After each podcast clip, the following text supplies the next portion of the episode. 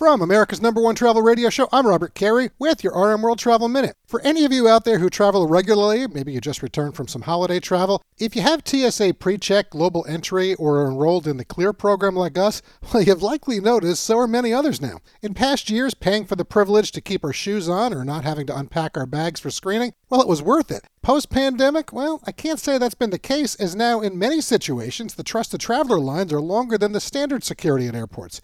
If you missed this news during the holidays or you didn't hear me mention it on our long form weekend show back in December, I think I like this idea, but I won't know for sure until I eventually try it. If you're headed to Las Vegas International Airport in the days ahead, the TSA will be trialing a new self service screening program. If successful, look for it coming to an airport near you. We use this technology at supermarkets and other retail locations already. Clearly, the risks are not as high if something is missed. So I'm curious if you like the idea of self-service screening lanes at airports. Send us your thoughts at rmworldtravel.com/contact.